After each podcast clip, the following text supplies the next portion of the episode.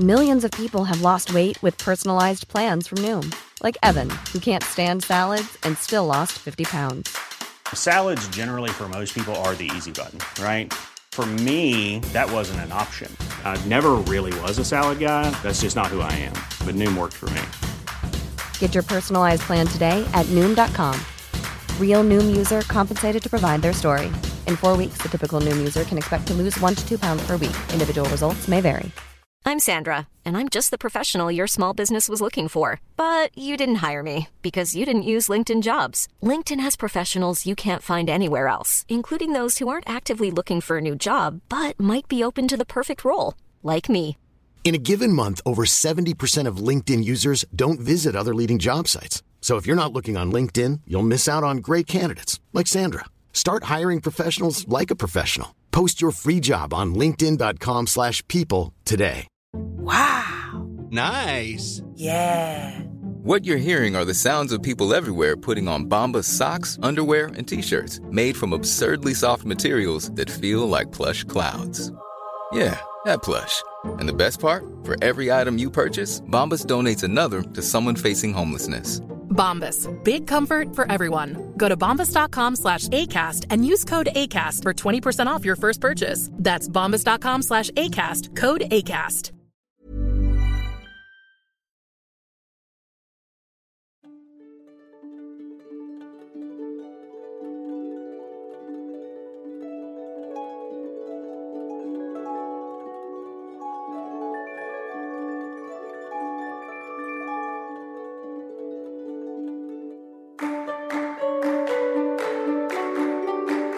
سلام من علی بندری هستم. این اپیزود 80 پادکست بی پلاسه اپیزود 80 یعنی در این چهار سال اندی این 80 مین باره که من می‌خوام خلاصه یک کتابی رو برداشت های خودم و همکارانم از یک کتابی رو برای شما تعریف کنم. 80 تا کتاب رو طالب این کارو کردیم و چقدر چقدر من و همکارام همه از شما ممنونیم. به خاطر اینکه فرصت چنین کاری رو به ما دادین. با پشتیبانیتون با سر زدن به اسپانسرها با رفتن سراغ کتاب فروشی ها با خریدن کتاب ها و از همه مهمتر از همه بالاتر با شنیدن پادکست و با تعریف کردنش و فرستادنش برای بقیه کمک کردین که ما بتونیم 80 بار این کار رو تکرار کنیم. دمتون گرم.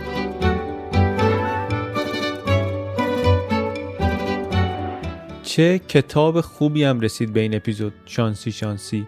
از اون کتابایی که من بجز توی این پادکست حداقل برای چهار پنج نفر دیگه هم جدا جدا تعریف کردم یه چیزایی رو از این. از بس که کتاب تأثیرگذاری بود این کتاب Superforecasting Superforecasting The Art and Science of Prediction. درباره چیه؟ درباره تصمیم گیری. چطوری تصمیم بگیرم؟ این از اون سوالای اساسی منم هست. چطوری بهتر تصمیم بگیرم؟ همین منی که هستم با همین توانایی با همین امکانات با هر چقدر هوشی که دارم یا ندارم چیکار کنم که کیفیت تصمیمام بهتر بشه؟ بالاخره هر وضعی داشته باشه زندگیم با تصمیمای بهتر گرفتن شاید بتونم یک کمی از اینی که هست بهترش کنم دیگه. چطوری بهتر تصمیم بگیرم؟ یه جنبش هم میشه اینکه چطوری آینده رو بهتر پیش بینی کنم. تصمیم من بر اساس یه پیش بینی از آینده. من چیکار کنم که یه مقدار پیش بینیم از آینده بهتر بشه؟ با همین توانایی هایی که دارم تو همین دنیای غیر قابل پیش بینی که داریم توش زندگی می‌کنیم. موضوع این کتابم همینه. سوالش اینه و راستش اینه که خیلی کمک بزرگی کرد به من این کتاب برای اینکه حداقل در گام اول بفهمم که چیم رو باید بهتر کنم. نویسنده این کتاب آقای فیلیپ تتلا که من نوشته های جالب از ایشون خیلی خوندم سخنرانی و اینا زیاد دیدم هم در دانشگاه درس میده هم نویسنده است. هم یک پروژه خیلی مهمی داره و رهبریش می‌کنه به نام The Good Judgment Project. یه سازمانی هستن که مأموریتش رو همین گذاشته پیشبینی آینده به کمک خرد جمعی Wisdom of Crowd. و واقعا هم نتایج عجیبی داشته کارشون. تاپ فورکستراشون یعنی اونایی که خیلی خوب دارن پیش بینی می‌کنن تو این لیگ تو این پروژه اینا دقتشون میگن سی درصد بالاتر از افسرای سازمان اطلاعاتی که روی اون موضوع مورد پیش بینی دسترسی دارن به اطلاعات طبقه بندی شده. یعنی یه سری آدم هستن. حالا دیگه تو اپیزود دربارش توضیح میدیم اینجا مطلب باز نکنم. ولی خیلی عجیبه. یعنی نشون میده واقعا یه خبری هست. خیلی هم پروژه جالبیه. بیش از ده سال الان از شروع این پروژه The Good Judgment میگذره و حالا تو این کتاب هم دربارش یک صحبت میشه. ما هم ازش توی اپیزود گفتیم. بریم دیگه کم کم توی خود اپیزود اپیزود 80 Superforecasting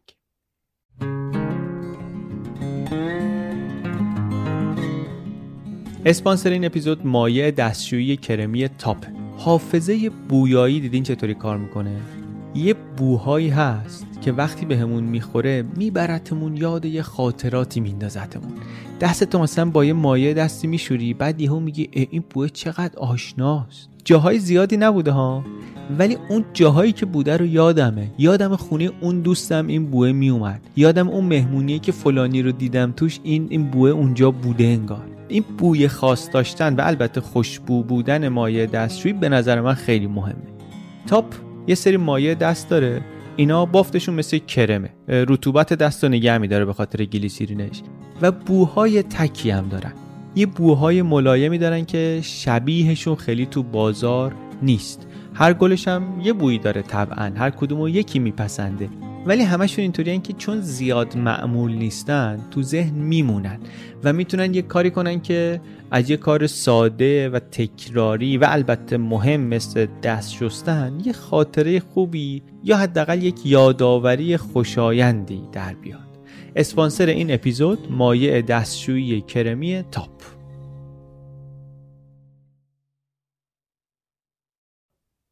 پیش بینی کردن یه کاریه که ما همه می‌کنیم. هر لحظه در واقع داریم پیش بینی می‌کنیم که در آینده چه اتفاقی میفته و بر اساس اون پیش بینیمون تصمیم می‌گیریم قدم بعدی چی باشه. حالا هر لحظه هم اگه نکنیم هر روز می‌کنیم. خداگاه هم نکنیم پشت ذهنمون داریم یه پیش بینیایی می‌کنیم.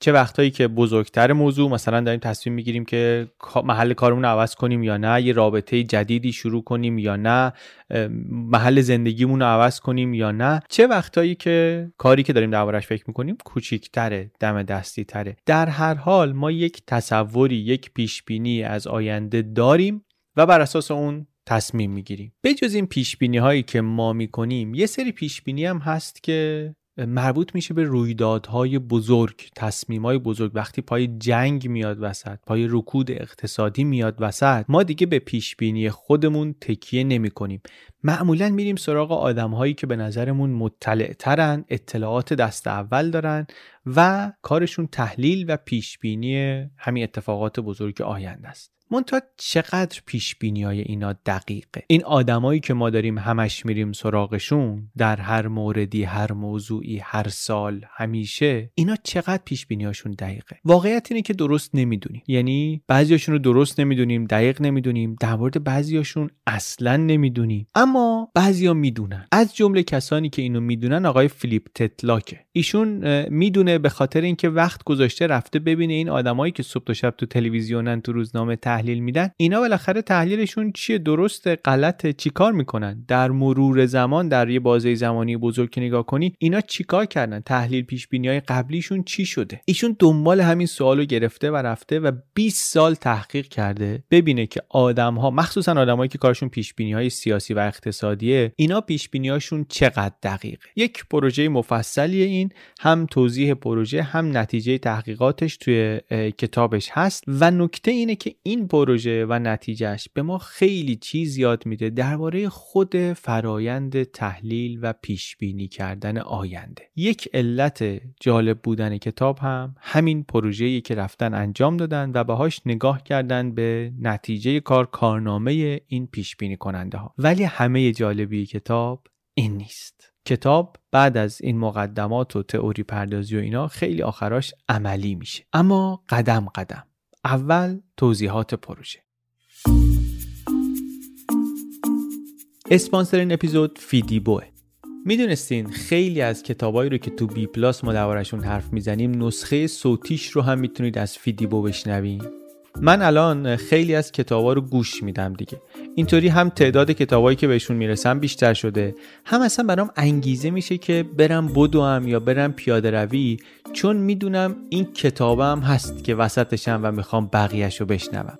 پیشنهاد می‌کنم شما هم کتاب صوتی رو امتحان کنید. شما که پادکست گوش می‌دید و به شنیدن این چیزا عادت دارین کتاب صوتی مخصوصا برای شما می‌تونه دری باشه به یک دنیای جدید. فیدیبو هم جای خوبیه واسه این کار چون به جز کتاب الکترونیک کلی کتاب صوتی هم داره. اسپانسر این اپیزود فیدیبو.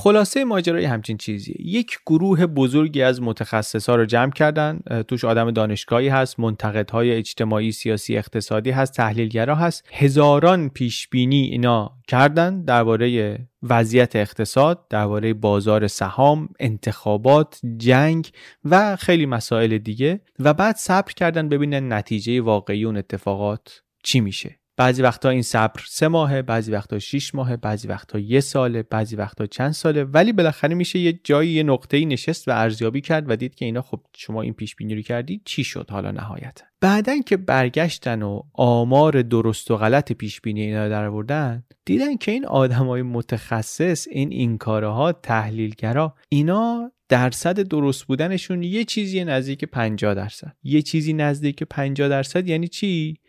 یعنی شما به جای که برید دنبال آقای تحلیلگر خانم متخصص که ببینی که جنگ میشه یا نمیشه می‌تونستی سکه بندازی. سکه هم بالاخره یه چیزی نزدیک 50 درصد دیگه. اوا بابا اینا متخصصن اینا تحلیلگرن. کارشون اینه که بازار رو پیش بینی کنن. شما میگی ما سکم مینداختیم مثل همین بود؟ خیلی آزمایش عجیبی بود. تا زمان خودش این جامع ترین بررسی و ارزیابی علمی بود که در این زمینه انجام شده بود. 20 سال میگم طول کشید ولی نتایجش خیلی روشنگره. از 1984 تا 2004 داشتن آزمایش رو می‌کردن. آزمایش انقدی مهمه. ما توی کتاب دیگه بی پلاس هم بهش اشاره کردیم. هم به فیلیپ تتلاک هم به این آزمایش فکر می‌کنم. هم تو کتاب اینک روشنگری بود هم پادشکننده بود هم گستره بود. خیلی آزمایش مهمیه و خیلی چیزا میشه ازش یاد گرفت. بر همین واقعا فکر کردیم. اینجا وقتشه که خود کار فیلیپ تتلاک رو بخونیم یه خورده بریم تو دل قصه و ببینیم که چی ازش می‌تونیم بگیریم واسه خودمون. اول ولی ببینیم که این مسئله ای که اصلا جلومونه چیه؟ بازار کار این متخصصین تحلیل و پیش بینی و اینا چیه و چطوری کار می‌کنه؟ یه کسی رو گیر میده بهش این آقای فیلیپ تتلاک حالا گیرم نمیده ها ولی مطالعه موردی می‌کنه شاید بگیم. هم تو کتاب هم بعدا این ور. آدم خیلی معروفیه. آقای تاماس فریدمن نویسنده و تحلیلگر معروفی پولیتزر برده ستون نویس نیویورک تایمز. چپ و راست باش مصاحبه می‌کنن مشاوره می‌گیرن ازش کاخ سفید میره. در داووس مثلا همه جا هست. درباره رویدادهای جهانی می‌نویسه و تحلیل می‌کنه و پیش بینی می‌کنه و واقعا آدم خیلی شناخته شده ایه هر اتفاقی بیفته یکی از کسایی که آدما میرن ببینن چی میگه درباره اون اتفاق تام فریدمن. آدما هم که میگم حالا من و شما ممکنه بریم ببینیم ما بالاخره نگاه کنیم ببینیم مثلا تو مجله تو روزنامه چی نوشته. صاحبان پول شرکت های بزرگ سیاستمدارا اینها هم میرن که پیش بینی ایشون رو درباره وقایع بدونن. مثلا درباره چه چیزی؟ مثلا تا سال دیگه این موقع هیچ کشوری از منطقه یورو خارج خواهد شد یا نه؟ تا 6 ماه دیگه روسیه به اوکراین حمله می‌کنه یا نه؟ کتاب مال چند سال پیشه دیگه. الان روسیه به اوکراین حمله کرده موقعی که ما داریم اینو ضبط می‌کنیم. ولی سوال بود از 2014 به بعد حداقل این سوال سوال مهمی بود. آیا برزیل عضو دائم شورای امنیت میشه یا نمیشه؟ اینا تازه سوالای روشنی هن. اینا سوالایی که حداقل ما می‌فهمیم یعنی چی. یه سوالایی هم هست پیچیده تره. من درست متوجهم نمیشم. مثلا میگه اگر در منطقه آزاد شانگهای یک اینترنت پرووایدر جدید بیاد معنیش این میشه که چینیا به توییتر دسترسی پیدا می‌کنن چینیا به فیسبوک دسترسی پیدا می‌کنن. اینو دیگه شما بخوای جواب بدی یه چیزایی باید بدونی که اگه کارت نباشه بعیده بدونی. اصلا منطقه آزاد چین چیه توییتر در فیسبوک قصهش چیه؟ خیلی اطلاعات مختلف می‌خواد دیگه. بر همین ممکنه من و شما فکر کنیم که اینو بخوای تحلیل کنی واقعا واقعا دیگه باید یک آدمی باشه که کارش این باشه.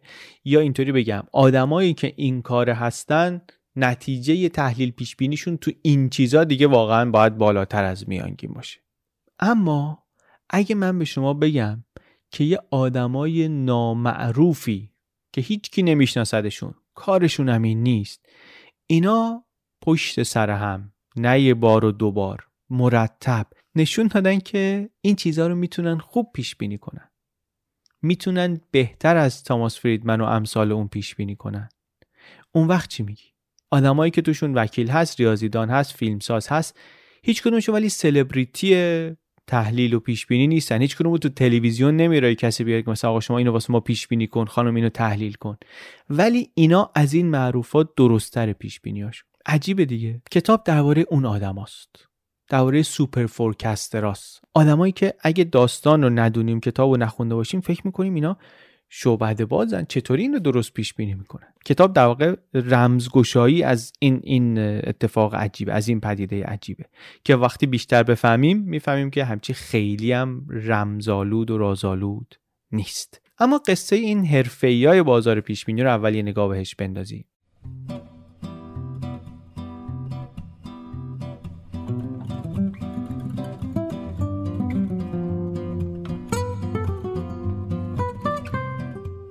ما اتفاقی که میفته اینه که وقتی رسانه ها رو نگاه می‌کنیم اینا رو می‌بینیم پیش بینی می‌کنن و بعدم تقریبا زود فراموش می‌کنیم. خیلی به ندرت پیش میاد که بریم سراغ یه کسی که شما قبلا یه همچین پیش بینی کردی الان اینطوری نشده.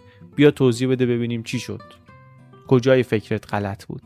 این اتفاق میفته ولی خیلی کم. خیلی کم. اتفاقی که بیشتر می‌بینیم بیفته اینه که اینا میان تحلیلگری منتقدی یه کسی میاد یه داستان خیلی جذاب و قانع کننده ای رو برای ما تعریف می‌کنه با یه لحنی که مشخصی که خودش کاملا بهش اعتقاد داره و بعدم میره و ما هم کاری نداریم تا دفعه بعد که ایشون بیاد یه چیز دیگری به ما تعریف کنه. اینا همونایی که تو تحقیق تتلاک رسیده به اینکه دقتشون مثل سکه انداختنه. یا به قول خودش مثل اینی که دارت بدی دست شامپانزه بگی تو بنداز هر جا اومد من میگم پیش بینی من اونه. دقت اینا در اون حده انقدر این نتیجه این آزمایش عجیب بود باعث شد بعضیا بگن که آقا پس تخصص کشک دیگه. واقعا حرف متخصصی به نظر می‌رسه ارزشی نداره. دنیای جایی بینظم و بیمعنی و اینها پس دیگه هر کی کاری کرد. منم به همون اندازه ای که اون نمی‌دونه منم نمی‌دونم و هیچکی نمی‌دونه و هیچ. اما داستان واقعی یه مقدار از این پیچیده تره هم پیچیده تره هم جذاب تره خیلی درس های مهمی هست در این تحقیق و در برنامه های بعدی آقای تتلاک برای همه ما. هم واسه اینکه اشتباهاتمون رو بفهمیم و هم برای اینکه از اینجا به بعد یه راه درستتر و بهتری داشته باشیم. چرا؟ چون یه نکته خیلی مهمی از این تحقیقات و از شناختن این سوپر را روشن میشه. وقتی به این آدما و به روش کارشون نگاه می‌کنیم می‌بینیم درسته که اینا یه ویژگی های خاصی دارن. مثلا آدمای باهوشی تحصیلات دانشگاهی و بالا دارن معمولا و اینا. ولی اینطوری نیست که نشه superforecaster شد. غیر ممکن نیست superforecaster شدن. راه داره. قدرت پیش بینی به دست آوردن یه چیز صفر و یکی نیست که شما یا داری یا نداری. یک مهارتیه مثل خیلی چیزهای دیگه یک مهارتیه اینم که می‌تونیم به دستش بیاریم و می‌تونیم توش بهتر بشیم. این نکته فوق العاده جالب کتاب بود برای من. که شدنیه که این کار شدنیه راه داره و حالا درباره راهش و تکنیکاش صحبت می‌کنیم. اما قبلش اصلا پیش بینی چرا کار سختیه؟ اینم سوال مهمیه دیگه. یه خود اول درباره این صحبت کنیم. پیش بینی وضع هوا رو بهش دقت کردی گزارش وضع هوا معمولا اگه برای همون روز رو نگاه کنی خوب دقیقه. واسه فردا رو نگاه کنی نسبتا خوبه. پس فردا ای یه مقداری بالاخره قابل اعتماده. پس اون فردا و پس پس اون فردا و اینا دیگه کم کم دقتش میاد پایین. خیلی روش نمیشه حسابی کرد. اینو تو چیزهای دیگه هم می‌بینیم. توی پیشبینی بازار سهام وضع اقتصادی. ولی چرا اینطوریه؟ اصلا این چیزی که ما بهش میگیم آب و هوا و میایم پیش بینیش می‌کنیم چرا انقدر قابل پیش بینی میشه وقتی از یه حدی طولانی تر رو بهش نگاه می‌کنیم دورتر رو بهش نگاه می‌کنیم. این آب و هوا چیه؟ آب و هوا ترکیب عوامل مختلفیه که اینا رو هم دیگه اثر می‌ذارن. چند جانبه رو هم اثر می‌ذارن. یعنی یه عاملی یه خورده تغییر کنه بقیه چیزها رو هم ممکنه تغییر بده و بعد تغییر اون بقیه چیزها ممکنه اون عامل اولیه رو هم تغییر بدن و همینطوری سر قصه رو بگی برو تا آخر. یعنی این چرخه رفت و برگشت اثرگذاری معلوم نیست به کجا می‌رسه معلوم نیست چه اتفاقی رو تو سیستم درست می‌کنه. اینطوریه که بهش میگیم سیستم پیچیده. خیلی خیلی دم دستی این اینطوری می‌فهمیم سیستم پیچیده رو. واسه همین میشه که میگیم روند تغییراتش از قبل قابل پیش بینی نیست مخصوصا در بلند مدت. اگر می‌خوایم ببینیم در آینده چه اتفاقی میفته واقعا باید صبر کنیم ببینیم که نتیجه این تعامل های در هم پیچیده چی میشه. اینم چیزی نیست که ما همیشه می‌دونستیم. ما واقعا یه زمانی فکر می‌کردیم که دنیا مثل ساعت کار می‌کنه. اگر وضع دنیا رو در این لحظه بتونیم بفهمیم و بدونیم دیگه بقیه آینده رو می‌تونیم پیش بینی کنیم. اما هرچی علم پیشرفت کرد هرچی جلو رفتیم فهمیدیم که این خبرها نیست. تصویر جهان به عنوان یک ساعت تصویر درستی نیست. کتاب یه چیزی میگه میگه به جای ساعت می‌تونی در مقابلش از تشبیه ابر استفاده کنی. ابر چطوری درست میشه؟ بخار آب جمع میشه حول ذرات گرد و غبار رو مثلا ابر درست میشه. تو کتاب علوم اینطوری خوندیم دیگه. خیلی هم ساده و سرراسته همه ابرای دنیا هم همینطوری درست میشه اما چی میشه که این ابر دقیقا این شکلی میشه؟ اینجاست که قصه پیچیدگیش معلوم میشه. همه اون روابط رفت و برگشتی و روابط پیچیده بین ذره های آب اینا میرن میرن می‌رسن نهایتا به شکل این ابره که ما تو آسمون می‌بینیم. اگر بخوایم روابط این ذرات رو مثلا شبیه سازی کنیم اون وقت می‌بینیم که مدلای ما چقدر چقدر حساسن نسبت به تغییرهای خیلی خیلی جزئی. توی سیستم پیچیده ای مثل ابر یه متغیر رو اگه بذاری دو ممیز سه و نمودارهای تغییراشو بکشی یه مسیری بهت میده فرض کن. بعد اینو بذاری به جای دو ممیز سه دو ممیز سه سه چهار. نمودار عوض میشه. اولاش هم مسیر با همون نمودار قبلی است ولی یه خوری میره جلوتر ازش جدا میشه. باز اگه دقت رو بیشتر کنی می‌بینی همین اتفاق میفته و ته نداره این.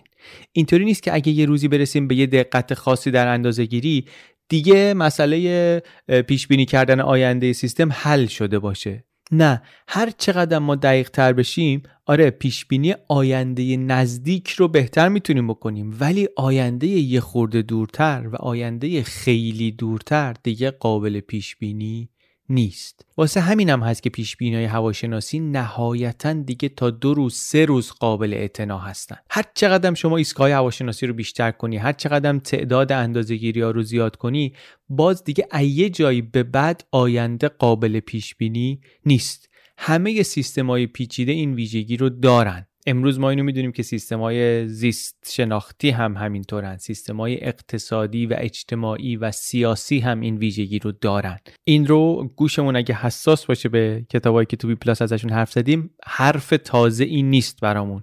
طالب هم می‌گفت در پوست دروازی می‌گفت در پارچه کننده می‌گفت در کتاب The Original Wealth هم دیدیم منشأ ثروت. طالب یادتون باشه میگفتش که درباره سیاست خارجی آمریکا می‌گفت به انتقاد و به طعنه.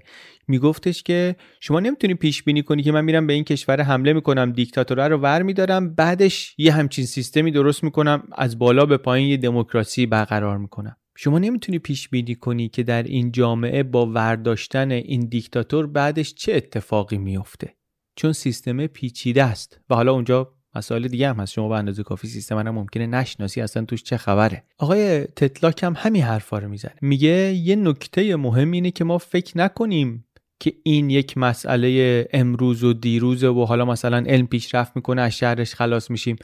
دنیای ما همینه. دنیای ما این ویژگیشه که انقدر پیچیده است. این معنیش نیست که هیچ تلاشی نکنیم. هر تلاشی برای پیش بینی آینده بیفایده است. نه یه بخش مهمی از زندگی ما تا حد قابل قبولی قابل پیش بینیه شما هر روز ممکنه سر یه ساعتی از خونه بری بیرون بری به محل کارت تقریب خوبی می‌تونی داشته باشی پیش بینی تو بر اساس اون درست در بیاری مدام می‌تونی تلاش کنی دقت پیش بینی تو بیشتر کنی توی اون کارا. و حرف این کتاب اینه که در مسائل دیگه هم میشه این کار رو کرد. میشه یه کارایی کرد که دقت پیش بینی رو برد بالا. این همون چیزیه که اینا بعد از اون آزمایش ها وقتی رسیدن به superforecaster ها رفتن که از superforecaster ها یاد بگیرن. اینکه چطوری دقت پیش بینی رو ببریم بالا. می‌بینیم سوپر فورکسترها هم بالاخره ابر انسان که نیستن که. اینا هم هرچی آینده دورتر بشه موضوع پیش بینی ما دقت پیش بینیشون پایین تر میاد. اما حتی درباره همون آینده دورم که میگیم دقت پیش بینیشون آمده پایین بازم دقتشون از من و شما مردم معمولی بالاتره. درباره آینده دورم دقتشون از اون متخصصای سیاسی اجتماعی که مدام توی رسانه ها دارن پیش بینی می‌کنن آینده رو دقت اینها بیشتره. کیا این سوپر فورکسترها حالا یه نکته ای. ما داریم درباره این صحبت می‌کنیم که پیش بینی ها رو می‌خوایم بریم ارزیابی کنیم ببینیم درستن یا غلطن.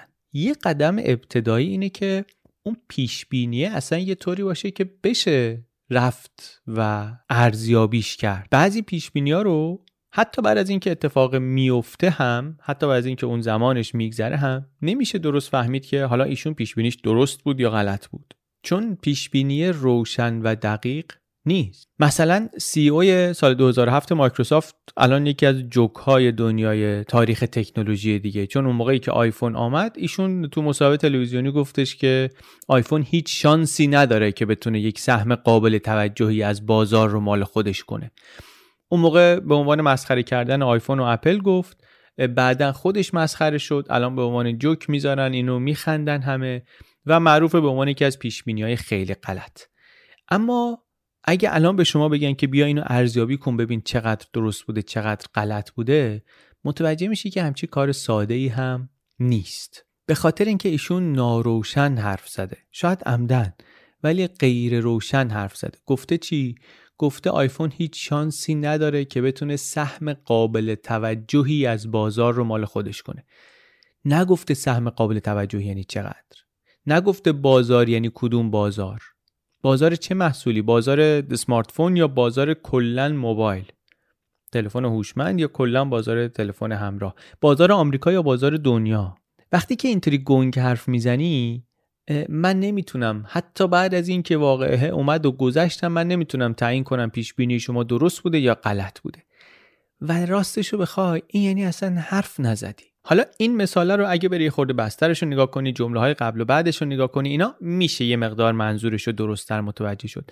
ولی بعضی دیگه هست واقعا نمیشه فهمید. چند تا مثال مهم و کتاب بررسی می‌کنه میگه پیش ها در نظر اول مثلا درست به نظر میاد یا در نظر اول غلط به نظر میاد. بعد که میری جلوتر می‌فهمی که همچه خیلی هم مطمئن نمیشه بود. اصلا یه طوری بعضی وقتا اینا بیان شدن که نمیشه درست ارزیابیشون کرد. و این خودش یکی از مشکلای اصلیه. پیش بینی که نتونی بعدا درست و غلطش رو بررسی کنی اصلا به چه دردت می‌خوره؟ اینو مایی که داریم پیش بینی ها رو گوش می‌کنیم و می‌خونیم و می‌بینیم خیلی باید بهش حساس باشیم. اونایی هم که این حرفا رو می‌زنن پیش بینی می‌کنن باید اینو بدونن و رعایت کنن. یک ماجرای تعریف می‌کنه.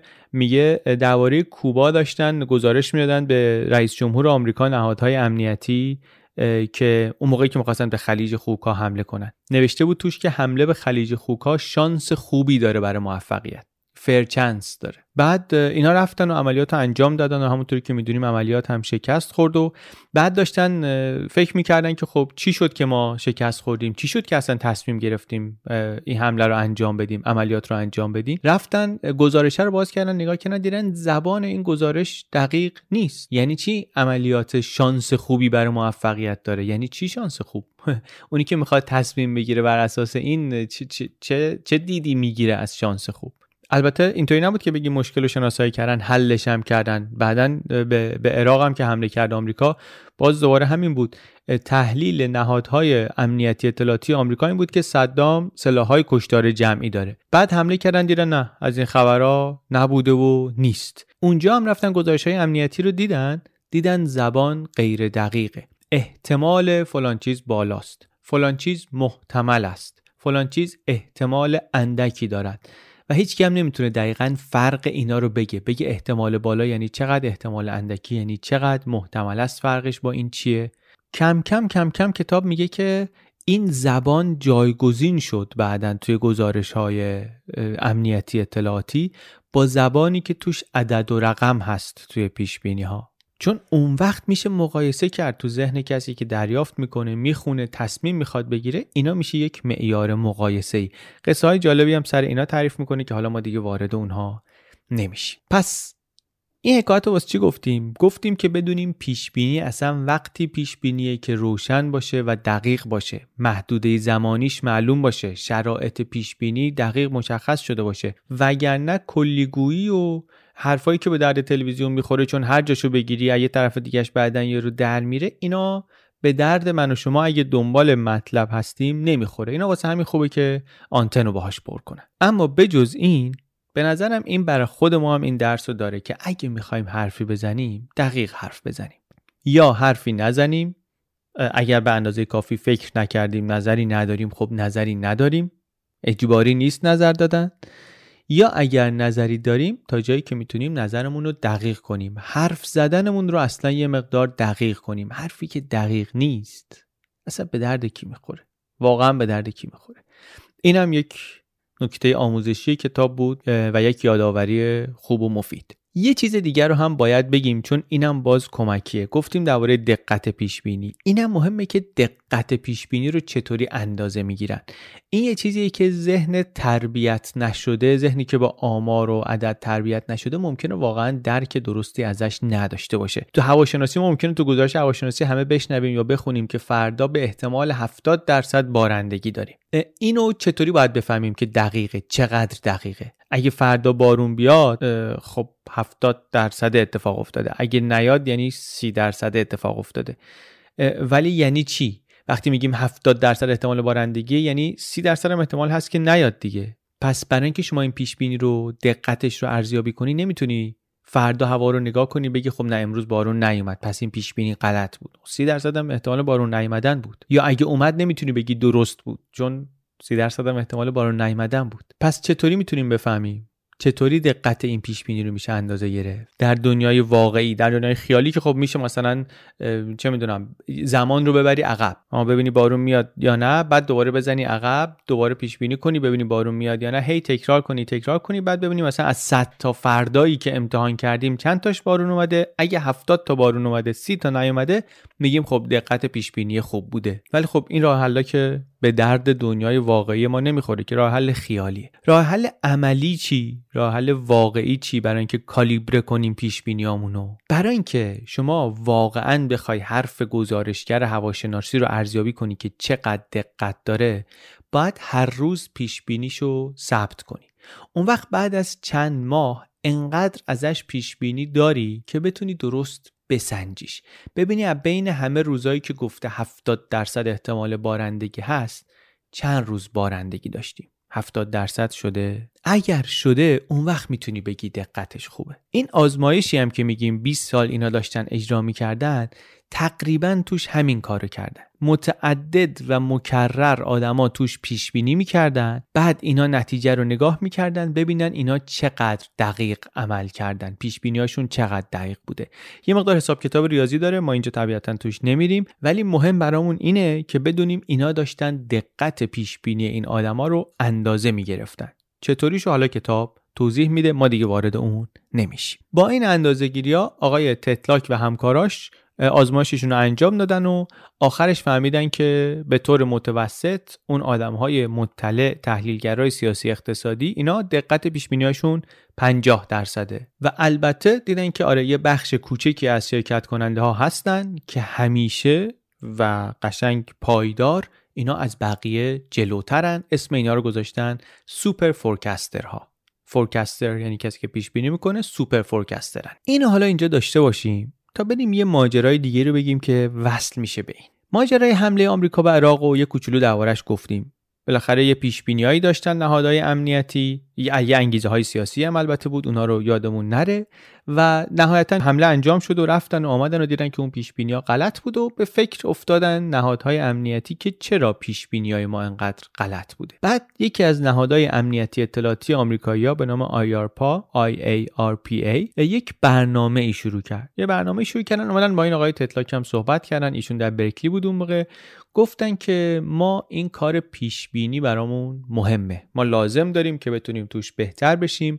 و روش های بهتر براش پیدا کنیم. چون ما هر روز داریم این پیش بینی ها می‌کنیم که اینجا جنگ میشه یا نمیشه. اون دولت داره سقوط می‌کنه یا نمی‌کنه. یورو تا یه سال دیگه میره بالا در برابر دلار یا میاد پایین. و اگر یک راهی هست که بشه توی پیش بینی بهتر شد ما باید هزینه کنیم و پیداش کنیم. ما هم می‌خوایم استعدادهای جدید رو در این کار پیش بینی پیدا کنیم استعدادیابی کنیم و هم می‌خوایم روش های جدید بذاریم. یک تورنمنت بزرگ باشه ما اسپانسر میشیم. همین کاری رو که شما میگید بکنیم حالا با تغییراتی البته و بریم و ببینیم چی واسه ما در میاد توش. رفتن و یک تورنمنتی طراحی کردن. یه خورده با آزمایشایی که اینا می‌کردن متفاوت بود ولی تورنمنت جالبیه. سوالهاش سوالهای کوتاهیه. سوالهایی که فوق سخت نیست. یه طوری نیست که هیچکی نتونه حلش کنه.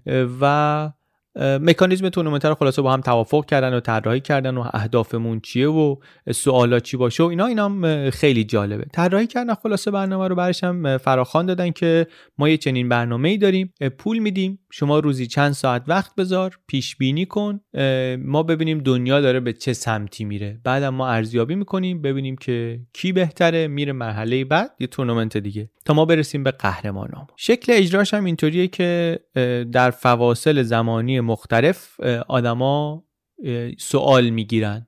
مثلا یه سوال مثل این که احتمال اینکه قیمت نفت سه ماه آینده بره بالای 60 دلار چقدره مثلا؟ تا سه ماه آدم ها یا گروه ها توی یه می‌تونن پیش بینی رو بفرستن. توی برنامه اینا اینطوری بود که پیش بینی رو می‌تونستن اصلاح هم بکنن. تا اون سه ماه برسه تا اون موعدش سر رسیدش برسه می‌تونستی شما پیش بینی رو هم اصلاح کنی. البته اگه خب زودتر پیش بینی درست کرده بودید توی مکانیزم فرمول امتیاز گذارش اینطوری بود که امتیازت بالاتر می‌شد. ولی تا قبل از اینکه اتفاق بیفته شما می‌تونستی پیش بینی تو اصلاح هم بکنی. اون وقت در کنار اینکه این آدمای رندوم آدمایی که همینطوری خودشون اپلای کرده بودن داشتن این کارو می‌کردن اینا یه گروه کنترل هم داشتن متخصصای امنیتی تحلیلگرای امنیتی که دسترسی دارن به اطلاعات طبقه بندی شده اونا هم پیش بینی می‌کردن پیش رو ثبت می‌کردن. ایده این بود که مقایسه کنیم ببینیم که هستن کسایی که بهتر از بقیه و بهتر از این متخصص ها پیش بینی می‌کنن. بهتر از متخصص هایی که کارشون اینه که پیش بینی کنن. تو CIA نشسته دسترسی به اطلاعات طبقه بندی شده داره. باید پیش بینی کنه که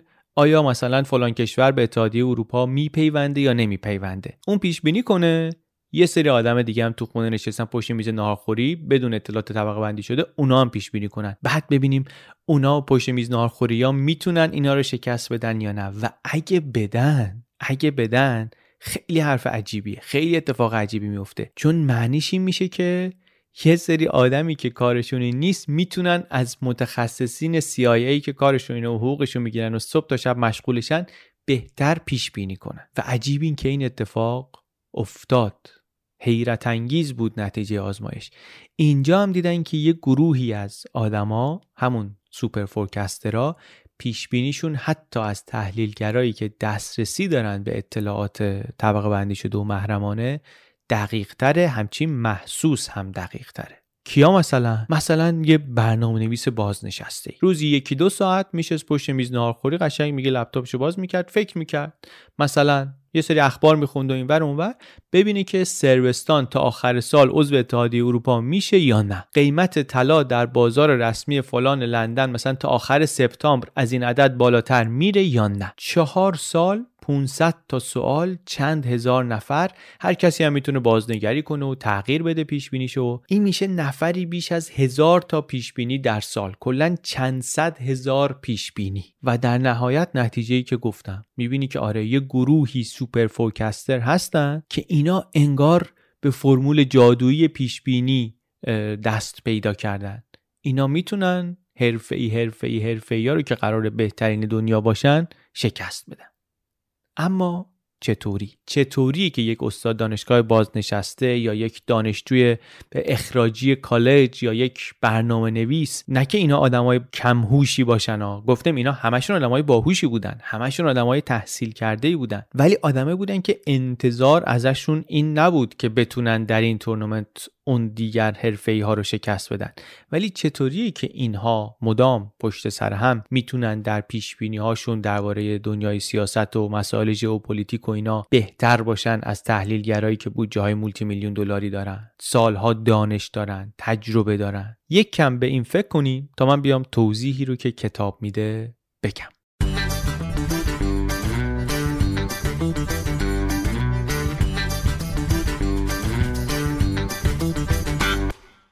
خب وقتی آقای تتلاک و همکاراش اومدن نتایج آزمایش رو نگاه کردن کنترل کردن ببینن اینا چه جور آدمایی ترکیب اینا رو که نگاه می‌کنیم می‌بینی خب اینا آدمای معمولی متوسط نیستن. هوششون و دانششون از متوسط بالاتره. اما وقتی اینها رو با آدمهایی با هوش و دانش همتراز خودشون مقایسه می‌کنیم هم می‌بینیم اینا شاخصن. اینا می‌زنن بالا. یعنی چی؟ یعنی هوش و تحصیلات نمی‌تونه همه موضوع رو بر ما توضیح بده. با هوش بودن تحصیلات خوب داشتن تا یه جایی میبرده جلو تو لیگ پیش بینی اما از یه جایی به بعد این کافی نیست. لازم هست ولی کافی نیست. اون چیزی که نکته است اون هزار نکته باریک در زمو در نوع فکر کردن ایناست. نه در قدرت فکر کردنشون یا سرعت فکر کردنشون در شکل فکر کردن نوع فکر کردن. یعنی چی؟ سوال چیه؟ سوال اینه که چرا superforecaster ها بهتر نتیجه می‌گیرن؟ جواب میگیم به نوع فکر کردن برمیگرده. نسخه ای که کتاب واسه ما میپیچه توصیه هایی هم که به ما می‌کنه اینا در همین راستا نوع فکر کردنمون رو بهتر کنیم. چیکار کنیم یعنی؟ اول بیا ببینیم چیکار نکنیم. میگه اون گروه اول اون متخصصین معروف که نتیجه پیش بینیشون به خوبی این یکیا نبود اینا معمولا درباره مسائلی که پیش بینیشون می‌کردن نظر داشتن نظر کارشناسی شخصی داشتن تحلیل داشتن. از این مهمتر معمولا اصلا فکر کردنشون رو حول یک ایده مرکزی شکل می‌دادن. حالا ایده مرکزی هر کسی ممکن بود یه چیز باشه ولی محور فکری داشتن. یعنی چی؟ یعنی فرض کن طرف که آدم باهوشی هم بود آدم با تحصیلاتی هم بود و اینا تفکرش این بود که محیط زیست داره داغون میشه. یه طوری که جهان داره میره به سمت یک فاجعه محیط زیستی نابودی محیط زیستی. این سایه انداخته بود روی پیش های ایشون از چیزهای دیگه. یا یکی بود سوسیالیست بود. طرفدار مداخله بیشتر دولت در کارها بود. یکی بود مثلا طرفدار بازار آزاد بود و حامی این ایده بود که مقررات زدایی بشه هرچی مقررات کمتر باشه بهتره بازار آزاد مثلا بهتره. این باعث می‌شد که این آدما گاهی بدون اینکه حواسشون باشه تلاش کنن مسئله های پیچیده رو ببرن توی یک قالبی که بهش عادت دارن فکرشون بهش عادت داره اونجا بررسیش کنن. نوع بررسیشون نوع فکر کردنشون حول اون ایده مرکزیه که چسبیده بود تو مغزشون حول اون میچرخید در نتیجه خیلی هم به نتیجه فکراشون اطمینان داشتن با درجه اطمینان بالا پیش بینی می‌کردن. و باز در نتیجه خیلی واسهشون سخت بود که وقتی پیش بینیشون غلط بود نظرشون رو حتی عوض کنن. اینا اتفاقا تو دام دانسته های خودشون میافتادن. در مقابل اینا اون گروه دومی که توشون سوپر فورکسترا در می اومدن اینا عملگراتر بودن. یعنی از منابع مختلف اطلاعات می‌گرفتن.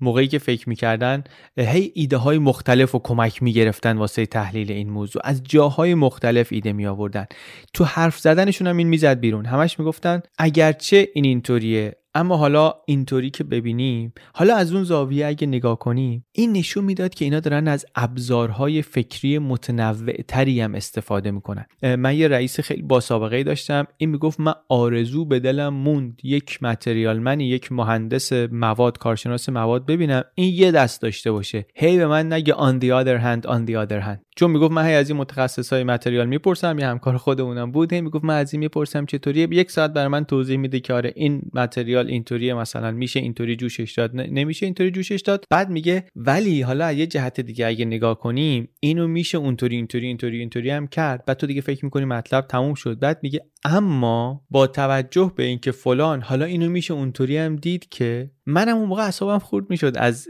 گوش دادن به اینطوری حرف زدن این همکارم و فکر می‌کردم این پس چی به من میگه؟ من هیچی نمی‌دونم. این هیچی نمی‌دونه لابد که اینطوری میگه.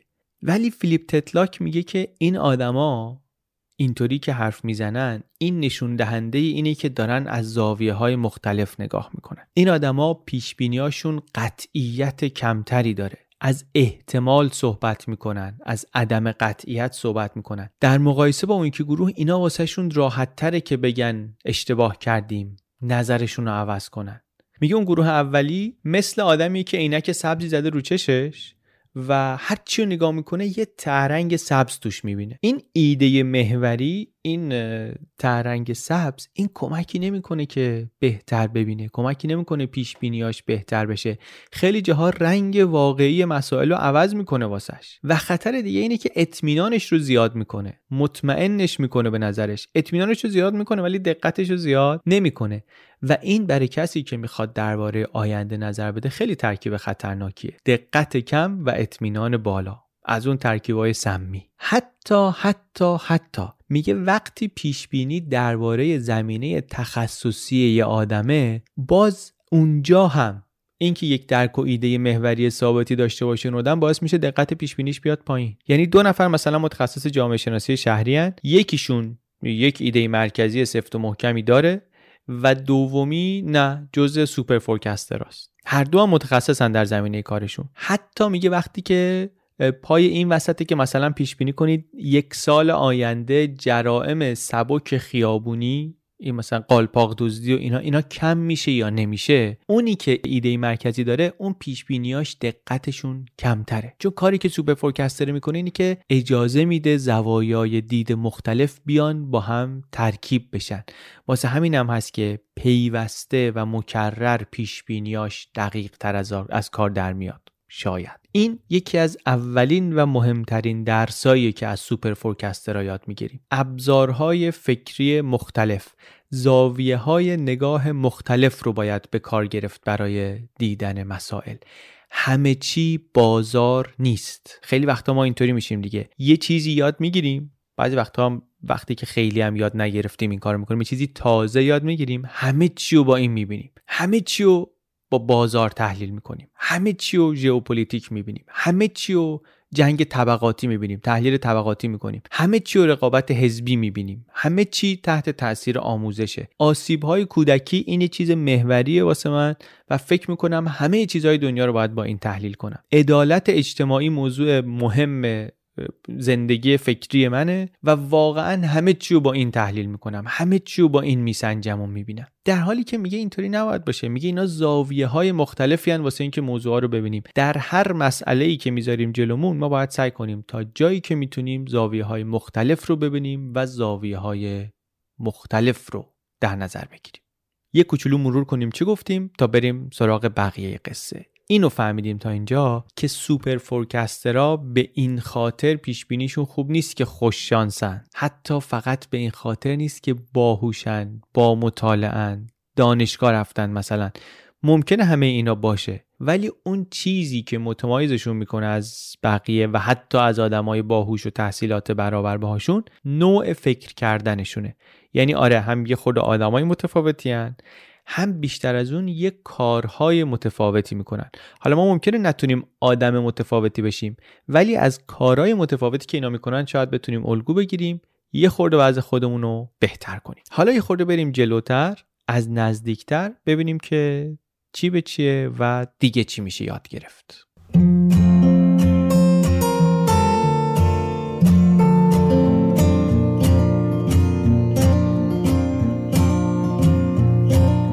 برسیم حالا به مشاهده ها و نتیجه های ملموستری که اینا از کار با superforecaster ا یاد گرفتن. یکی از روش های مهم و اساسی که دیدن این superforecaster ا استفاده می‌کنن در برخورد با مسائل مختلف فرمی کردن مسئله بود. فرمی کردن هم باز از اون حرفای آشناست. ما توی کتاب چطور هر چیزی را اندازه بگیریم یه کوچولو باهاش آشنا شدیم. برای همین می‌دونیم اسمش از کجا میاد. اسمش از آقای انریکو فرمی میاد. آقای فرمی فیزیکدان بود از اصالتا ایتالیایی بعدا آمریکایی شد و به چیزهای مختلفی معروف. حالا ما اینجا توی قصه اونش نمی‌خوایم بریم. دستاورداش ولی برای دنیا زیاد بود. ما اینجا درباره چی می‌خوایم صحبت کنیم؟ درباره فرمی کردن. درباره اینکه جواب سوالایی رو که چیزی ازشون نمی‌دونیم چطوری پیدا کنیم. یعنی چی؟ مثلا فکر کن جلو شما یه سوال می‌ذارن. توی مصاحبه ها بعضی وقتا مد شده و این سوالا می‌ذارن. جلوت مثلا یه سوال می‌ذارن که در شیکاگو چند نفر کوک کننده پیانو داریم؟ در شیکاگو چند تا پیانو کوک کن داریم؟ هیچکی نمی‌دونه اینو. اما یه روشی آقای فرمی داره که با این سوالها چطوری میشه برخورد کرد. با هر مسئله ای که در ظاهر اطلاعات کافی نداریم برای جواب دادن بهش. اسم این روش رو آقای تتلاک می‌ذاره فرمی کردن. میگه سوال اصلی رو که انگار هیچ راه نمیده به پیدا کردن جوابش اینو خوردش می‌کنیم میشکنیمش به سوالایی که احتمالا می‌تونیم یه جوابی براشون پیدا کنیم. یه جوابی با یه حدودی از دقت. یعنی چی؟ برگردیم به سوال. در شیکاگو چند تا پیانو کوک داریم. میگه خب اینو نمی‌دونیم. ولی بیا اینو بشکنیم به سوالای دیگه. در شیکاگو چند تا پیانو هست؟ هر پیانو رو سالی چند دفعه باید کوک کرد؟ چقدر طول می‌کشه که پیانو کوک بشه؟ و یک پیانو کوک کن در سال چقدر کار می‌کنه؟ مثلا ما جواب این سوالا رو اگه بتونیم بفهمیم می‌تونیم جواب اون سوال بزرگرم تخمین بزنیم. اما ممکنه جواب اینا رو هم نتونیم. هر کدوم اینا رو هم جوابشون نمی‌دونستیم باید بشکنیمش به سوالای کوچیکتر. مثلا نمی‌دونیم در شیکاگو چند تا پیانو هست. خب جمعیت شیکاگو رو می‌دونیم چقدره؟ از اونجا می‌تونیم شروع کنیم. جمعیت شیکاگو رو هم نمی‌دونیم چقدره. بسیار خوب. می‌دونیم شیکاگو سومین شهر بزرگ آمریکاست و می‌دونیم که لس آنجلس شهر دومه. لس آنجلس رو می‌دونیم 4 میلیون جمعیت داره. یه تخمین اولیه‌ای می‌تونیم بزنیم. میگیم پس شیکاگو از 4 میلیون کمتر جمعیت داره. مثلا 3 میلیون و 500 جمعیت داره. از اینجا با این تخمین اولیه و حدودی یه جوابهایی با یه حدی از دقت برای این سوالای کوچیک شدمون پیدا می‌کنیم و می‌گیریم. میریم جلو. این خیلی روش جذابیه. خیلی روش جذابیه. واقعا خیلی هم سرگرم کننده است. به عنوان بازی هم راستش سرگرم کننده است. پیشنهاد می‌کنم. اگه نکردین این کار رو با این سوالا اینطوری برخورد نکردین بکنین. واقعا هم نرمش ذهن همین که آدم تهش خوشش میاد که از یه مسئله ای که به نظرم غیر قابل حل بود تونستم برسم به مسائلی که بالاخره قابل حل تا یه حدی و نهایتش به یه جوابی رسیدم. بعد حالا میشه جواب رو نگاه کرد میشه ازش چیز یاد گرفت. شاید شاید حالا به این پرداختیم یه خورده بعدا در یوتیوب و بلاگ و جاهای دیگه. خود کتابم چند تا مثال خوب داره. چند تا مثال خیلی جالب داره. یه مثال داره کار superforecaster ها رو می‌خواد بررسی کنه در مواجه شدن با این مسئله ها میگه سال 2004 یاسر عرفات مریض شد خیلی شدید و بعدش هم مرد. یاسر عرفات رئیس سازمان آزادی بخش فلسطین بود. بعد در سال 2004 ایشون از دنیا رفت. معلومم نبود از چی مرده ولی یه حدسایی می‌زنن که شاید مسموم شده. که سال 2004 سال 2012 یک آزمایشگاهی در سوئیس گفت که در وسایل عرفات رد مواد رادیواکتیو پیدا کردن. پلوتونیوم 210 چند سال قبلش هم یک مخالف پوتین در لندن کشته شده بود با مواد رادیواکتیو. ذهنا خیلی رفت. همونجا. همسر عرفات هم درخواست کرد که جنازه رو دوباره بررسی کنند دو تا نهاد مختلف در سوئیس و فرانسه قرار بود برن آزمایش کنند و حالا سوالی که در این تورنمنت پیشبینی IARPA مطرح شده بود این بود که آیا هر کدوم از اون آزمایشگاه فرانسوی یا سوئیسی آیا اینا می‌تونن مقادیری از این پلوتونیوم 210 رو در بقایای یاسر عرفات پیدا کنن و نشون بدن یا نمی‌تونن؟ یه همچین سوالی میاد رو میز شما. خب حالا ببینیم superforecaster های ما به این مسئله چطوری فکر می‌کنن؟ چه جور سوالایی می‌پرسن؟ میگه کتاب که سوالایی که می‌پرسن یه همچین چیزیه. میگن که برای اینکه جواب مثبت بشه چی لازمه؟ برای اینکه این جواب آزمایشگاه منفی باشه چی لازمه؟ میگه مثلا دیدن که جواب ربطی به سیاست نداره. پلوتونیوم نیمه عمرش کوتاهه. جواب برای اینکه مثبت باشه بعد بقایای پلوتونیوم از جسد کسی پیدا بشه که سالهاست مرده.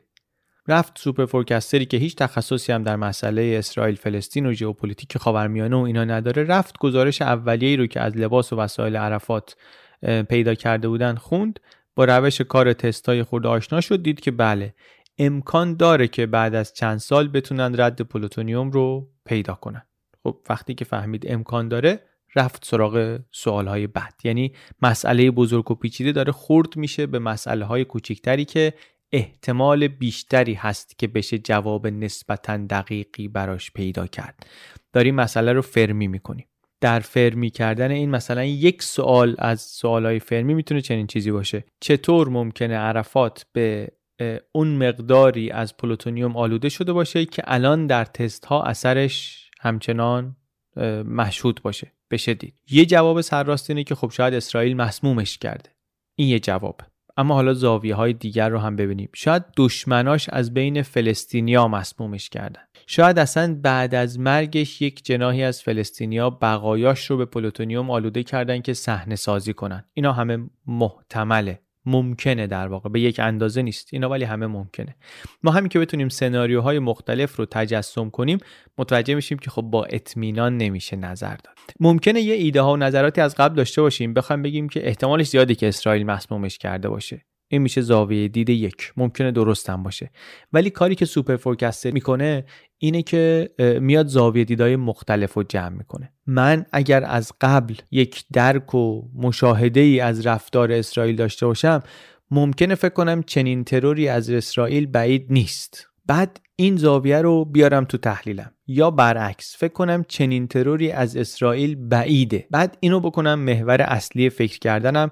بعد شروع کنم بر اساس این اصلا شواهد اولیه با این بررسی کنم. اینطوری من به نتیجه دقیقی نمی‌رسم. بهتره که من زاویه های دیگر رو هم که گاهی ممکنه خیلی هم مربوط نباشن اونها رو هم در نظر بگیرم. دیدن این زاویه های مختلف ترکیب کردن اینها با هم به ما کمک می‌کنه که پیش بینی رو بهتر کنیم.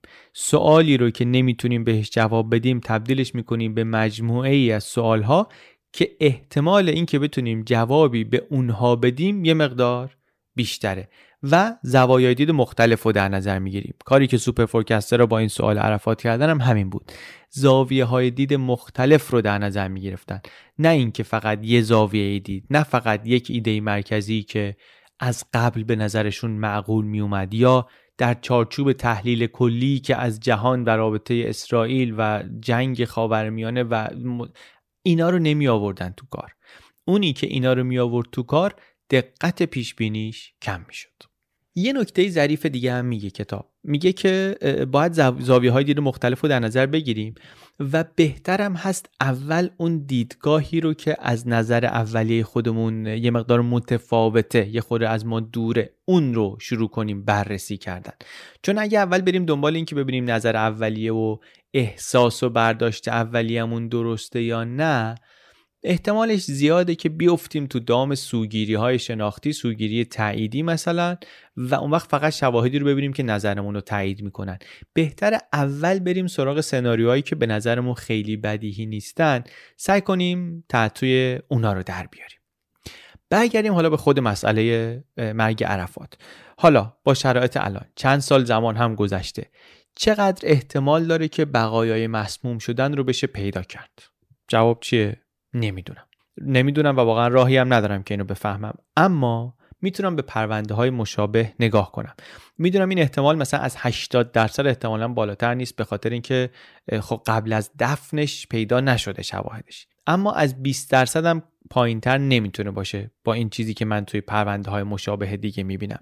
بین 20 تا 80 خیلی دامنه گله گشادیه وسطش می‌گیرم 50 درصد. حالا با این تخمین اولیه 50 درصد دوباره برگردیم به دیدگاه اول وارد جزئیات بیشتر موضوع بشیم. باز با همون روش فرمی کردن هنوز باز ما تو اینجا نمی‌خوایم بریم کتاب خونمون رو پر کنیم از کتاب های مربوط به خاورمیانه و شیش ماه کتاب بخونیم و ببینیم اسرائیل چیه جنبش آزادی بخش چیه عرفات چیه کی از چه سمی استفاده می‌کنه موادی داره نداره. این کار نمی‌خوایم بکنیم. این کار جواب نمیده. اگه ما همینطوری گیجی گیجی بریم توی جنگل درختها گم میشیم. سرگردون نمی‌تونیم پراکنده بریم همه جا رو نگاه کنیم اطلاعات جمع کنیم. اطلاعات جمع کردنمون هم باید هدفمند باشه. superforecaster نمی‌زنه همینطوری کورکور به دل جنگل. ادامه میده به کار فرمی کردن مسئله. چطوری میشه که جواب آزمایش مثبت بشه؟ یا باید اسرائیل مسمومش کرده باشه یا مخالفین فلسطینیش مسمومش کرده باشن یا بعد از مرگ آلوده شده باشه به پلوتونیوم. حالا برای هر کدوم از اون زاویه های دید سوال هایی می‌پرسیم. سوال های هدفمند می‌پرسیم. چه شرایطی باید فراهم باشه که ایده من محتمل تر بشه یا نه؟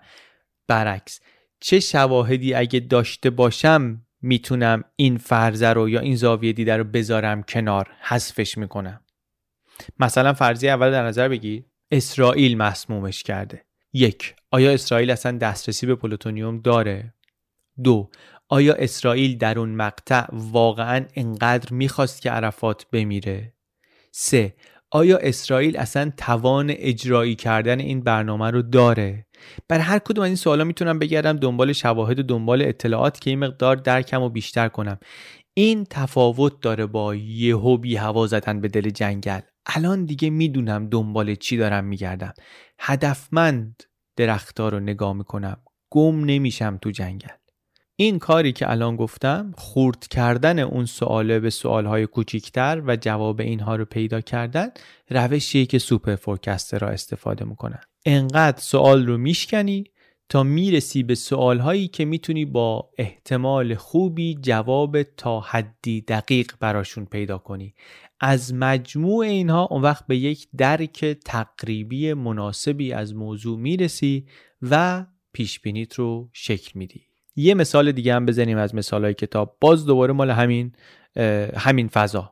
همین فضا و همون پروژه‌ای که آیار پای اجرا می‌کرد. جولای 2015 اینکی. یک مدت کمی بعد از حمله تروریستی به مجله شارلی ابدو در فرانسه. توی تورنمنت اومدن سوال کردن که آیا بین 21 ژانویه و 31 مارچ اسلامگراهای افراطی در فرانسه یا انگلیس یا آلمان یا هلند یا دانمارک یا اسپانیا یا پرتغال یا ایتالیا حمله تروریستی می‌کنن یا نمی‌کنن. بین دو تا تاریخ مشخص در یکی از این 6 تا کشور. چطوری میشه همچین چیزی گل گشادی رو پیش بینی کرد؟ یادمون باشه تابستون 2015 همه رسانه ها پر از اطلاعات و اخبار درباره داعش و گروه های اسلامگرای تندرو و آدم وسوسه میشه بگه آره یه بار دیگه حمله می‌کنن دیگه. انقدر حمله زیاده انقدر ترس زیاده اینا هم اینطورین دنبال اینن و اینا همش هم تهدید می‌کنن حتما می‌زنن اروپا رو. کتاب باز توضیح میده این superforecaster ها چیکار می‌کردن.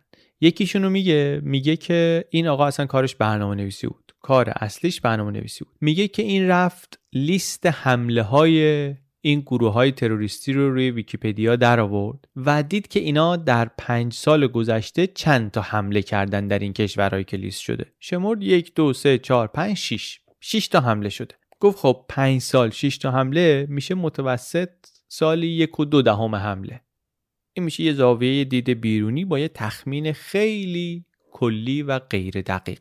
برای شروع کار. یعنی چی بود زاویه دید اولش؟ این بود که تعداد حملات تروریستی در این بازه زمانی بعدی همون متوسط پنج سال گذشته است. رفت و اینو در آورد و رسید به یه عددی. حالا ولی می‌خواست یه زاویه دید دیگر رو امتحان کنه. اینکه نه. بعد از حمله شارلی ابدو اقدامات امنیتی خیلی شدید شده و این باعث میشه که احتمال حمله جدید بیاد پایین تر. این شد زاویه دوم. یه زاویه دید دیگه زاویه سوم. این چند سال گذشته داعش خیلی رشد کرده و کلی هم از مسلمانای اروپایی عضو گرفته و همش هم تهدید کرده که می‌خوام تو اروپا این کارو کنم و حمله تروریستی کنم و اینا. پس این وضعیت آمار رو من نمی‌تونم برگردم پنج سال گذشته نگاه کنم. از 2010 به بعد آمار خیلی عوض شده.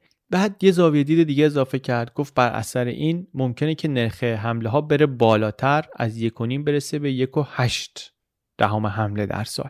خلاصه نهایتا روی این یک و هشت فرود اومد. بعد دید 69 روز تا پایان دوره پیش بینی مونده 69 تقسیم بر 365 روز سال ضرب در یک و هشت میشه 34 صدم یا 34 درصد. این رو ثبت کرد به عنوان جواب. یعنی یه تخمین اولیه و پایه‌ای حساب کرد بعد زاویه های دید مختلف به شرایط اولیش اضافه کرد و بعد تخمینش رو دقیق کرد اومد جلو. این این خیلی فرق می‌کنه با روشی که ممکنه من جواب بدم به این سوال. جلو من این سوال رو بذاری ممکنه خود سرام بخوانم بگم که نه حمله تروریستی نمیشه. نه آقا نمیشه. یا بگم بله آقا میشه حمله می‌زنن می‌زنن. این این حرف به درد باد هوا می‌خوره به هیچ دردی نمی‌خوره. اینطوری نگاه کردن ولی به درد می‌خوره. زوایای مختلف رو هدفمند نگاه کردن و بعدم تا جای ممکن از عدد و رقم کمک گرفتن. این یک مثال روشن یک مثال واضحه که چطوری میشه زوایای دید مختلف رو ترکیب کرد که ازش نتیجه گرفت. بعد یک کار دیگه هم کرد. این 34 درصدش رو و تحلیلش رو رفت توی فروم نوشت که همکارای دیگری هم که باید پیش بینی می‌کردن ببینن که نظر اونا رو هم بگیره. که با زاویه دید اضافه کنه. یعنی خودت هم مسئله رو یه بار دو بار سه بار از زاویه مختلف ببینی کافی نیست. ببینم می‌تونم زاویه دید جدیدی بهش اضافه کنم یا نه. یه زوم اوت کنیم ببینیم چی داشتیم می‌گفتیم. گفتیم چیزی که سوپر فورکسترا رو از بقیه آدمایی که پیش بینی می‌کنن جدا می‌کرد و هوششون نبود سطح تحصیلاتشون نبود نوع فکر کردنشون بود. این نوع فکر کردن رو اینجا می‌تونیم ببینیم. بعد از اینکه فرمی کردن بعد از اینکه سوالهای هدفمند پرسیدن ترکیب کردن زاویه دیدای مختلف گذاشتن باز میگه نتیجه رو میذاشتن به بحث. باز یه مرحله دیگه فعالانه دنبال این بودن که ببینن حالا بقیه درباره این پیش بینی چه نظری میدن. کسی هست که یه حرف معنیدار تازه‌ای بیاد به این پیش بینی اضافه کنه؟ اطلاعات مرتبطی هست که از چشم من دور مونده باشه؟ زاویه دید دیگری هست که من ندیده باشم؟ این چیزاست. این روش فکر کردن این آپدیت کردن به روز کردن روش فکر کردنمون. چیزیه که هیچی اگه از این کتاب نفهمیم و نگیریم چیزیه که حداقل دستمون رو می‌گیره یه مقدار تو فکر کردن و تحلیل خودمون از آینده بهتر بشیم. خب یک مختصر دیدیم که آزمایش آقای تتلاک و همکاراش به چی نشون داد. درباره اینکه سوپر فورکستر را چطوری فکر می‌کنن و چطوری کار می‌کنن و خیلی مفصلتر کتاب توضیح میده که چه ویژگی های دیگری میشه در اینا دید. اونا هم جالبه. مثلا اینه که کار با ریاضیات براشون سخت نیست. نه اینکه همشون ریاضیدان باشن. تحصیلات نسبتا خوبی دارن همشون اکثرشون. ولی همه ریاضیدان نیستن. منتها با عدد و رقم می‌تونن راحت کار کنن. نمیترسن ازش. نمیترسن یعنی چی؟ معنیش این نیست که مثلا اینا حساب دیفرانسیل بلدن من بلد نیستم پس نمی‌تونم سوپر فورکستر بشم. معنیش یک درک عملی یک درک واقعی از ریاضیات و اعداد داشتنه. مخصوصا مفهوم احتمال. مفهوم احتمال یه چیزی که همه نمیفهمنش. وقتی ما میگیم فردا 70 درصد احتمال بارندگی هست بعضیا نمی‌فهمن یعنی چی. ممکنه فکر کنم فردا 70 درصد روز بارون میاد 30 درصد روز بارون نمیاد. یا مثلا فکر کنم فردا 70 درصد شهر بارون میاد 30 درصد شهر بارون نمیاد. در حالی که اینا اینا معنی درستش نیست دیگه. این که میگیم درک درست از ریاضیات یعنی کسی که این چیزها رو بفهمه یا از مفاهیم ریاضی یک درک پایه‌ای درستی داشته باشه که بتونه با ریاضی راحتتر کار کنه. این این یک نکته است. یه نکته دیگه اینه که اینطوری نباشیم.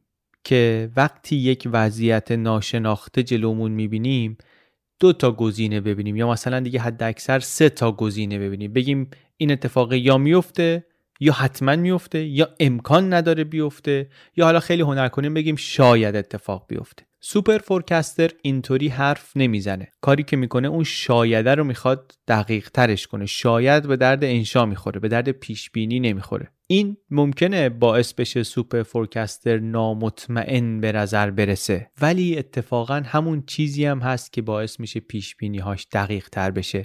این همون اشتباهیه که من می‌کردم در برابر اون همکارم وقتی که هی می‌دیدم میگه از این نظر که نگاه کنی اینطوری ولی حالا از یه زاویه دیگه که نگاه کنی اونطوری. کتاب اصلا میگه علت این که superforecaster ها رو ما تو رسانه زیاد نمی‌بینیم همینه. که اینا وقتی پیش بینی می‌کنن کلمات مطمئن و محکم استفاده نمی‌کنن. با اطمینان قصهشون رو نمیگن. ما تو تلویزیون اینو نمی‌خوایم ببینیم. ما می‌خوایم یکی بیاد که با اطمینان زیاد پیش بینی می‌کنه. حالا خیلی هم کاری به این نداریم که ده سال طرف داره بازار سهامو پیش بینی می‌کنه و دقت پیش بینیاش مثل اینی که سکه بندازی. همین که سفت و محکم و مطمئنه واسمون کافیه. گرفتاریم واقعا ما هم گرفتاریم. یعنی اون چیزی که می‌خوایم چیز خیلی پرت و غلطیه. ولی خب همینه دیگه. طبیعتمون این مشکلات رو داره حواسمون پرت میشه. اونی که دقیق تره اتفاقا در حرف ممکنه نامطمئن تر باشه. ولی نتیجه تحقیق اینا داره میگه که ولی دقتش بیشتره. درستیش بیشتره در بازه بلند مدت. هرچند وقتی که میشینه جلوت صحبت می‌کنه فکر کنی که نه این تصمیمشو نگرفته. این آدم نامطمئنیه. در واقع برای من نکتهش اینه دیگه. اگه می‌خوای دفعه دیگه تحلیل کسی رو گوش بدی حواست باشه که تحلیل کسی رو گوش دادن مثل فیلم دیدن نیست. از جنس سرگرمی و انترتینمنت نیست. اونطوری اگه بهش نگاه کنی آره ممکن خیلی سرگرم کننده نباشه تحلیل. به خاطر اینکه پر از پر از زبان نامطمئنه و زاویه های مختلف رو دیدن و ایناست. ولی واقعیت اینطوریه. واقعیت اینقدر مطمئن نیست. اونی که مطمئنه همون آدمیه که هیچکی ده سال 15 سال چکش نکرده که واقعا چقدر حرفاش درسته و چقدر غلط. خود نویسنده تعریف می‌کنه میگه من یه بار داشتم با یکی این سوپر فورکستر رو حرف می‌زدم پرسیدم که تو چقدر کتاب داستانی می‌خونی؟ چقدر کتاب غیر داستانی؟ گفت من 70 درصد کتاب غیر داستانی نه 65 درصد غیر داستانی می‌خونم 35 درصد رمان می‌خونم. نویسنده میگه من تعجب کردم. یه گفتگوی همچین گذرایی داریم با همدیگه می‌کنیم.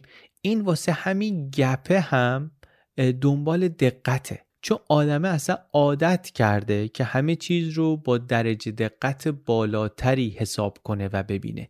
دیگه تو ذهنش فقط 0 درصد 100 درصد 50 50 نیست. ذهنش رو از این دنیای 0 و 100 و 50 50 یه خورده ای رشد داده و برده جلوتر. اما دیگه چی؟ به جز اینایی که گفتیم دیگه superforecaster ها چه ویژگیهایی دارن؟ بریم چند تا دیگهشون رو هم بشنویم. یه ویژگی مهم دیگه superforecaster ها اینه که حواسشون به اخبار هست. اینم میگه مثل همون هوش و تحصیلات یا مثل دانش ریاضی یه چیزی که اگه درست بهش نگاه نکنیم گمراهمون می‌کنه. منظوری نیست که اینا 24 ساعته افتادن رو خبر. نیوز جانکی نیستن. اینجا هم باز دوباره نوع کاره که تفاوت ایجاد می‌کنه. اینا اخبار رو دنبال می‌کنن اما حواسشون جمعه که دنبال تنوع در منابع خبریشون باشن. اینطور نیست که مشترک نیویورک تایمز باشن مثلا هر روز همه روزنامه رو بخونن. فعالانه دنبال اینن که اخبار رو از منابع متفاوت بگیرن. این برای ما ممکنه کار سختی باشه. بعضی از ما اصلا ممکنه که سختمون باشه تحلیل و خبر رو از یه منبعی بگیریم که باهاش موافق نیستیم. برامون ناخوشایند باشه. اما superforecaster ها اینطوری نگاه نمی‌کنن. حتی اگه نظر مهمی درباره چیزی داشته باشن نظر سیاسی داشته باشن که بعضیاشون دارن. اینطوری نیست که بی نظر باشن. نکته اینه که نظرشون رو دخالت نمیدن اونایشون که خوبن. نظرشون رو در تحلیلاشون دخالت نمیدن. و اینطوری هم فکر می‌کنن که خب من باید تصمیم بگیرم که می‌خوام با خوندن اخبار تایید ایده هامو تحویل بگیرم مثلا لذت ببرم حتی ناخداگاه یا اینکه می‌خوام از دنیا یک درک واقعی تری پیدا کنم. این خیلی سوال عمیقیه و جواب دادنش هم کار یک لحظه فکر کردن نیست. باید برگردیم به رفتارهامون نگاه کنیم در بلند مدت. ببینیم که حوصله می‌کنیم مثلا بریم یه روزنامه ای که نمیپسندیم. روزنامه ای که بدمون میاد ازش و از خط فکریش چیزی بخونیم و سعی کنیم حرفش رو بفهمیم. این یک سوال هویتی بزرگیه به نظرم که معلوم می‌کنه کجاییم. اینکه جوابمون به این سوال چی باشه یه خورده ای نشونمون میده که ما اصلا امیدی به اینکه مثلا superforecaster بشیم می‌تونیم داشته باشیم یا نه. اینا که گفتیم چند تا ویژگی کلی بود که نویسنده های کتاب نتیجه گرفته بودن با توجه به آزمایش هایی که کرده بودن و شناختن superforecaster ها. خود کتاب هم توش مثال های دقیق بیشتر هست هم خیلی بحث هست درباره ویژگی های این superforecaster ها. اینکه اینا از نظر خصلت های شخصیتی چطورن. یا یه بحث مفصلی داره که اینا چطور به تدریج نظراتشون رو اصلاح می‌کنن مدام پیش رو تنظیم می‌کنن با چه مکانیزمی این کارو می‌کنن چطوری یه کاری می‌کنن که به ایده هاشون به فکراشون دلبسته نشن گیر نکنن توشون. من اگه گفتم 60 درصد احتمال داره که یخهای این تیکه قطب جنوب در ماه آینده کم بشن چطوری می‌تونم به این پیش بینی اولیم وابسته نشم و سعی کنم بیطرفانه مدام دقیق ترش کنم؟ اینم بسیار مهارت مهم و بزرگیه و یه خورده ممکنه الان در دسترس بعضی اون نباشه ولی من امیدوارم که با تمرین بتونم توش بهتر بشم. بگذاریم دیگه. اپیزود رو باید کم کم تموم کنیم. کتاب جالبیه. مثل چند تا دیگه کتابایی که اینجا داشتیم. هم یک پایه و نظر کلی بهمون میده و چند فصلی رو صرف شکل دادن و پایه ریزی این می‌کنه و هم بعدش راهکار عملی میده روش عملی تکنیک بهمون میده و بعد یه سوال خیلی بزرگم درست می‌کنه که اونم بر من باز خیلی جالب بود که آقا خانم هویت ما از کجا میاد؟ هویت ما به ایده هامون بسته است به باورهامون بسته است به نتایج کارامون بسته است یا به فرایند فکر کردنمون به شکل فکر کردنمون به شکل کار کردنمون. اینم دیگه سوال گنده گنده هست که دیگه سایش روی همه این تکنیک ها و تحلیل های کتاب هست. آخر کتابم یه ده فرمان جالب داره. خیلی جمع و جور کلیت مطالبش رو اونجا هم میگه خیلی هم منظمه. اونم باز برای خوندن و مرور و یادآوری به نظرم خیلی مفیده و بعد از اینکه آدم کتاب خوند کمک می‌کنه که ذهنش منظم بشه. خیلی فکر نمی‌کنم بدون اینکه مثلا کتاب بخونی اینطوری نیست که اون ده فرمان رو باز مثل چیزای دیگه مثلا پرینت بگیریم بزنیم کنار میزمون دیگه superforecaster بشیم. اینطوری نیست واقعا. حک نداره این چیزا. ولی اگر که با مطالبش آشنا شده باشیم و بهش فکر کرده باشیم و اینا بعدا برای مرور و یادآوری خیلی مفیده. حالا بعد از تمام شدن اپیزودم من یه مقدار درباره این صحبت می‌کنم. یه نکته مهمم یادمون باشه. ما وقتی میگیم پیش بینی و دنبال بهتر کردن پیش بینیمونیم داریم درباره یه فضایی صحبت می‌کنیم که توش یک و فقط یک هدف هست بالاتر از همه. اونم اینه که دقت پیش رو ببریم بالاتر. واقعیت اینه که همه پیش بینی کننده ها اصلا هدفشون این نیست. گاهی کسی که پیش بینی کننده است اصلا مهمترین هدفش اینه که بیاد مثلا به افکار عمومی شکل بده. گاهی هم مثلا کلا یه بازی دیگه داره می‌کنه می‌خواد خودشو ببره جلو یا می‌خواد قبیلش رو ببره جلو. ما اونجا درباره اینا حرف نمی‌زنیم. یعنی ما که اصلا حرفی نمی‌زنیم. کتاب درباره اونا صحبت نمی‌کنه. کتاب درباره اونایی حرف می‌زنه که واقعا صادقانه می‌خوان پیش بینی کنن و می‌خوان بهتر پیش بینی کنن. و ما هم اینجا داریم میگیم کتاب درباره اونایی حرف می‌زنه که واقعا صادقانه دنبال اینن که پیش بینی کنن و دنبال اینن که بهتر پیش بینی کنن. و ما داریم میگیم که از این کتاب فوق العاده آقای تتلاک و همکارش یاد گرفتیم که این کار چه پیش نیازایی داره و شکلش چطوریه فرایندش چطوریه. یک فرایند تکراریه که جاهای دیگه هم دیدیم با سعی و خطا و تحلیل و اصلاح و دوباره سعی و خطا و تحلیل و اصلاح.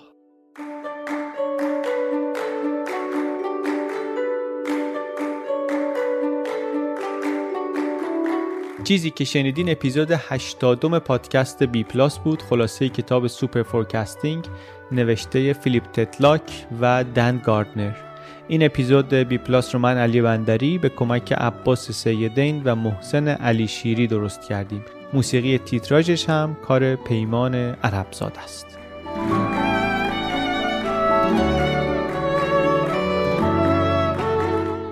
دم شما گرم که میشنوین و با ما صحبت می‌کنین و با همدیگه دربارش صحبت می‌کنین و پشتیبانی می‌کنین و خیلی خیلی ممنون. همچنین ممنونیم از اسپانسرهای این اپیزود فیدیبو و مایع دستشویی کرمی تاپ. ما یک چهارشنبه در میون خلاصه کتاب تعریف می‌کنیم اینجا. در بی پلاس از پادکست های چنل بی.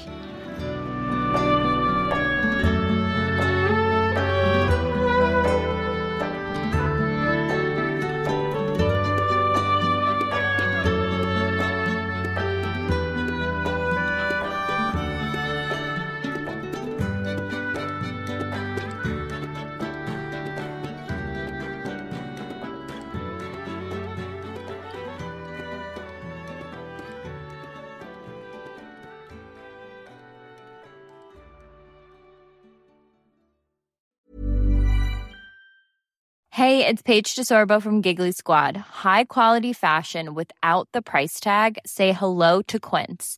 I'm snagging high-end essentials like cozy cashmere sweaters, sleek leather jackets, fine jewelry, and so much more. With Quince being 50 to 80% less than similar brands.